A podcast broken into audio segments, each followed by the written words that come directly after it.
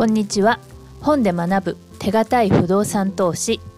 大家の本棚の時間です。本日は不動産投資と火災保険の後半についてお話を進めていきたいと思います。前半部分では火災保険の概要と著者が火災保険の申請等を通して得た知見をお話ししました。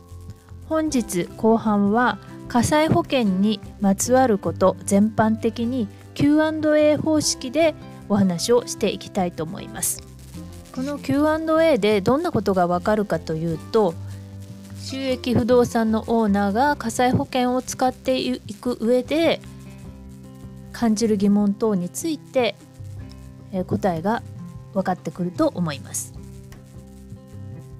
それではまず最初に、物件購入から数年後に罹災した場合に受け取る保険金は年数が経過した分減額されるかどうかという問題があります。えー、これの答えなんですけれども、最初この質問を見た時私は言ってる意味が分からなかったんですが、新価と時価という火災保険の加入方法があります。で、この新価っていうのは再調達価格とも言われてまして、同等のものを再建築した場合に必要な金額のことです。で、時価というのは年数が経ってきた場合にその物件の価値が減少するので、それを差し引いた金額のことを言います。新価と時価というふたつがあるわけなんですね。で、昔はこの時価額での契約がほとんどだったということなんですけども、今はだいたい新価という契約でされているので、年数が経っても被災した時に保険金が減らされるっていうことがないということなんです。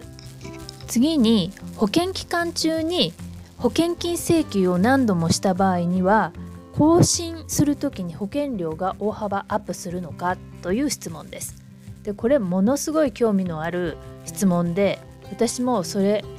を心配したことがあります。これは答えはですね、保険料増はありませんというのが答えなんです。多分このイメージを持っているのは、あの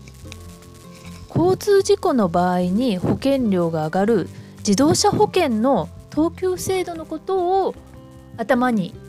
どっかにあってですね、そういうふうな考えになっているっていうことが多いかと思います。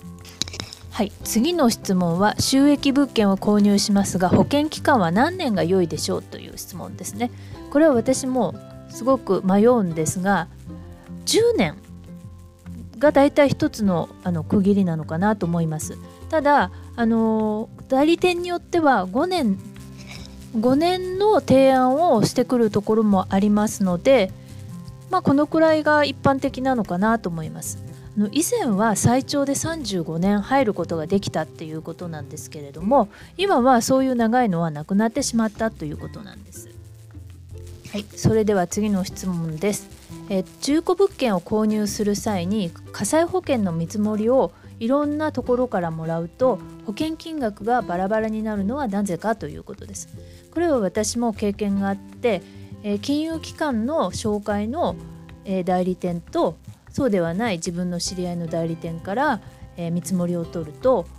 値段が大きく違ってたっていうことがありました。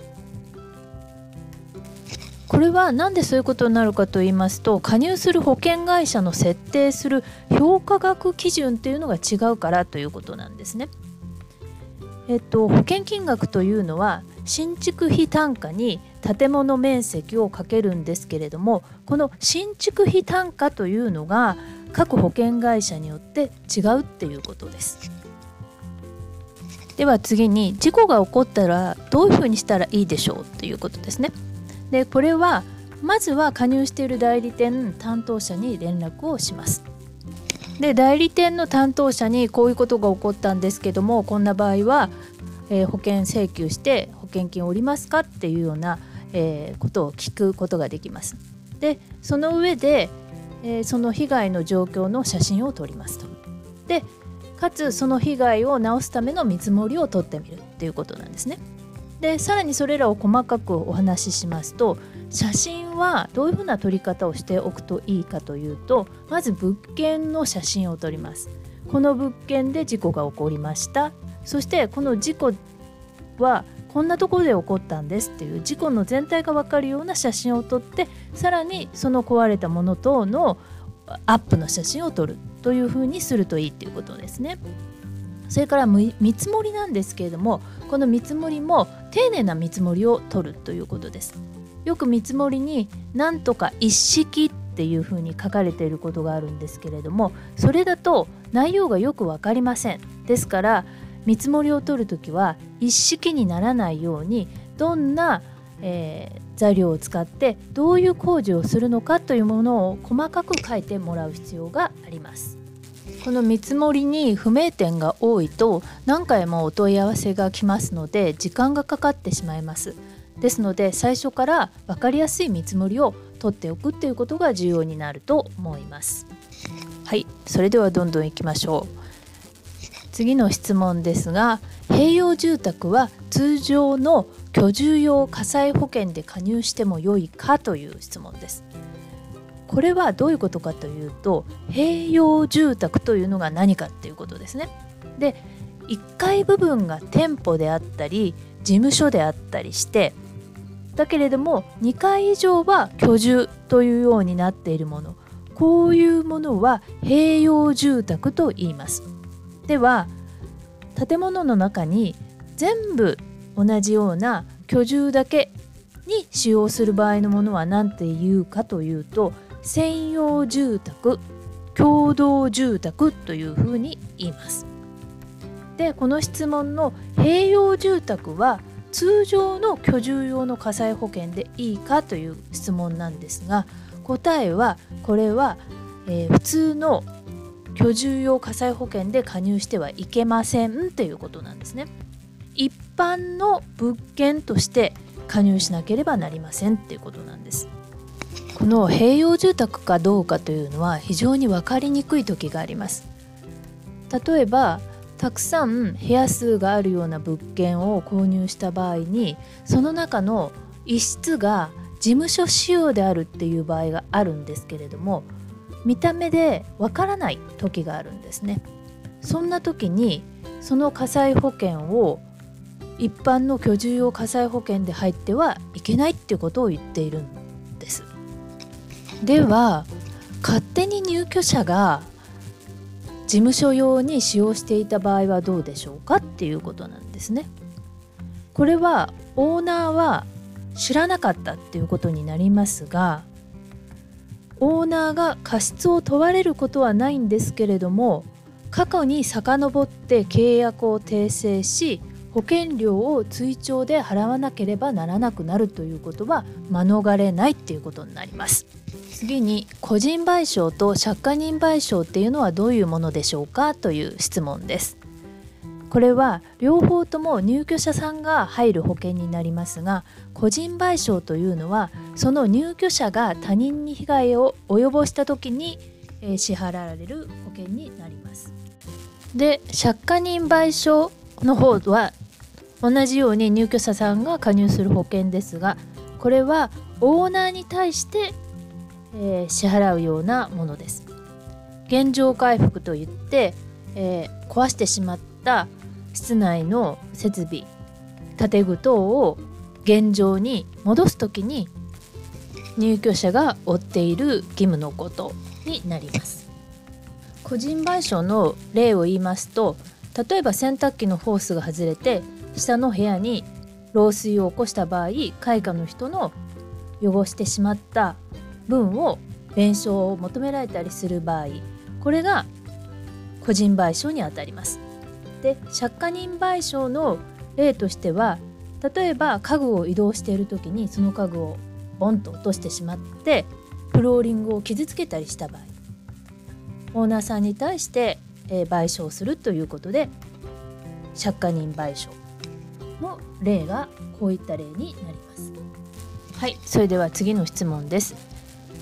保険の満期案内が来て更新するときに前回と比べてにばい以上の保険料になりました。今後も値上がりし続けるのでしょうかということですね。これはちょっと恐ろしい感じもしますけれども、このように昨今保険料の値上げがよく行われています。直近だとにせんにじゅういちねんなんですけれども、その前はにせんじゅうきゅうねん、にせんじゅうごねんと火災保険料が値上げされたそうなんですね。今後もますます火災保険料は値上げされると想定されるということです。次の質問です。保険会社は火災保険の加入を拒んだり更新を拒否したりすることがあるんでしょうかということで、答えはありますということなんですね。で、これは例えば旧耐震の物件などは更新はしないとか加入を断るっていうことなんかが結構あるそうです。また火災保険満期時にロス率が高い契約は更新を拒否しているところもあるということです。ロス率にはカウントされるものとカウントされないものがあるようで、台風や水災などの自然災害によるものは意図してできるものではないので、これらの事故はカウントされないということです。それに対して水漏れ、雨漏り、賠償事故、汚損事故、そういったものはメンテ不足や修繕不足が理由で招くことが多いので、こういった事故がカウントされるということです。はい、今日最後の質問となります。所有しているアパートが火事で全焼してしまった場合に受け取る保険金の使い道は指定されるかっていうことですね。これは保険金の使い道は指定されません。ですのでその場所で再建築するも、もしくはもう再建築しないで、えー、そのまんま保険金を使わないということもありであるということです。それでは不動産投資と火災保険後半戦が終わりになります。本で学ぶ手堅い不動産投資、大家の本棚。ご視聴ありがとうございました。それではまたの機会をよろしくお願いいたします。本日の不動産投資と火災保険後半戦では